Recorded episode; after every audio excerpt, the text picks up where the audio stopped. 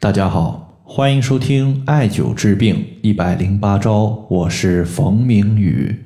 今天的话，咱们针对一些朋友经常聚餐在外吃饭的过程中，由于食物的一个辛辣问题，或者说是食物属于是热性食物所导致的一个上火情况，它的调节方法和大家呢简单的说一说。首先呀，咱们看一位朋友他在音频后台的留言。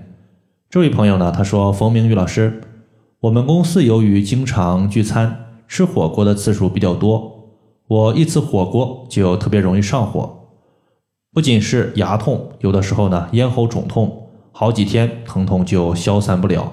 请问这个问题可以艾灸解决吗？”实际上呢，火锅它在底料里面本身就含有非常热性或者说上火类的食材，比如说辣椒。葱、姜、蒜。其次呢，在我们吃火锅的过程中，就算你吃的高汤属于是不辣的，但实际上呢，有些朋友吃完火锅还是上火。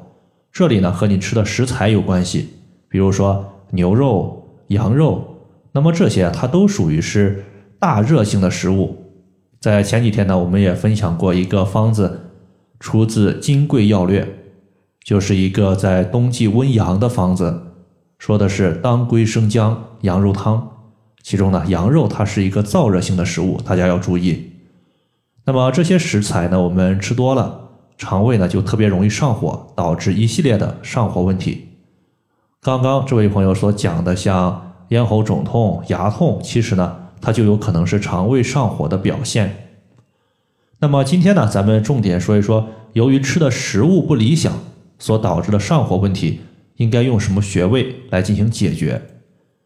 我们最常用的呢有两个穴位，第一个呢是合谷穴，也就是在手背虎口的位置。关于合谷穴呢，曾经有一些朋友提出过疑问，因为之前呢最开始我和大家讲的合谷穴的找法呢是五指并拢，在大拇指和食指的一个肌肉最高点是合谷穴。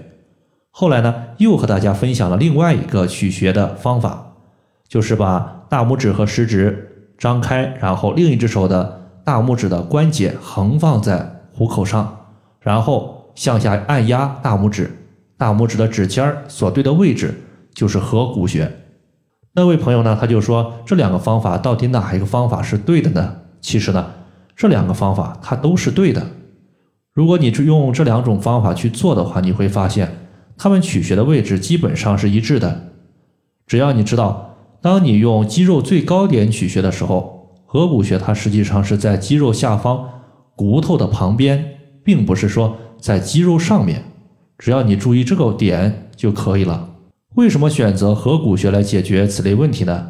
因为合谷穴呀，它归属于手阳明大肠经，是大肠经的原穴，而原穴是大肠经精气经过流止的地方，可以理解为大肠经元气的发源地。可以调节和大肠相关的问题。艾灸此穴呢，它有清热退热、行气止痛的功效。那么同时呢，在四种学歌也有记载说，面口合谷收，用合谷穴可以解决面部口腔的问题，比如说吃的食物不当所导致的牙疼、牙龈红肿、口腔溃疡，都是可以用这个穴位来进行调节的。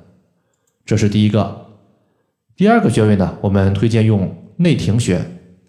内庭穴呢是足背的一个穴位，找到足背的第二和第三脚趾，然后的话，在指扑缘后方的赤白肉际处就是内庭穴的所在。这个穴位呢，它归属于足阳明胃经，是胃经的营穴。中医认为营主身热，也就是营穴可以调节身体的热症情况。那么。本经络的营穴肯定呢是调节本经络或者是本经络脏器的热症情况。上面我们所说的一些上火症状，其实呢就是吃的上火食物太多，导致肠胃功能失调的表现。故而呢，我们需要清肠胃之火。胃经的营穴，它艾灸后呢可以消除胃经的热邪，并且呢，足阳明胃经和手阳明大肠经。它们同样都属于阳明经，同经相应。有的时候呢，用这组穴位，它对于这类上火情况效果会倍增在这里的话，我特别提醒一个情况，就是合谷穴加内庭穴，它主要针对的是你吃了上火类的食物所导致的上火问题。但是你会发现，生活中还有一类情况，就是没有吃上火的食物，它上火情况也特别重。那么此类情况呢，你就不能用合谷穴加内庭穴了，因为这个是解决湿热症状的。如果没有吃上火食物导致的一个上火情况，大多数呢，它属于是虚火问题。虚火问题呢，我们一般是用滋阴的穴位比较多，可以考虑呢用下肢的太溪穴或者是照海穴。这两个穴位呢，它都归属于足少阴肾经，而肾五行属水，属于是滋养全身阴液的根本之所在。所以呢，虚火它属于是阴液不足导致的虚假性火旺。用这两个穴位可以说是再合适不过了。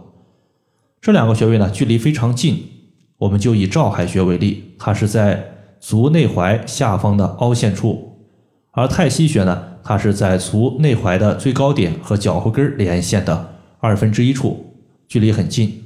以上呢，就是我们今天针对吃了一些热性食物导致的上火情况，就和大家简单的说这么多。如果大家还有所不明白的，可以关注我的公众账号“冯明宇艾灸”，姓冯的冯，名字的名，下雨的雨。感谢大家的收听，我们下期节目再见。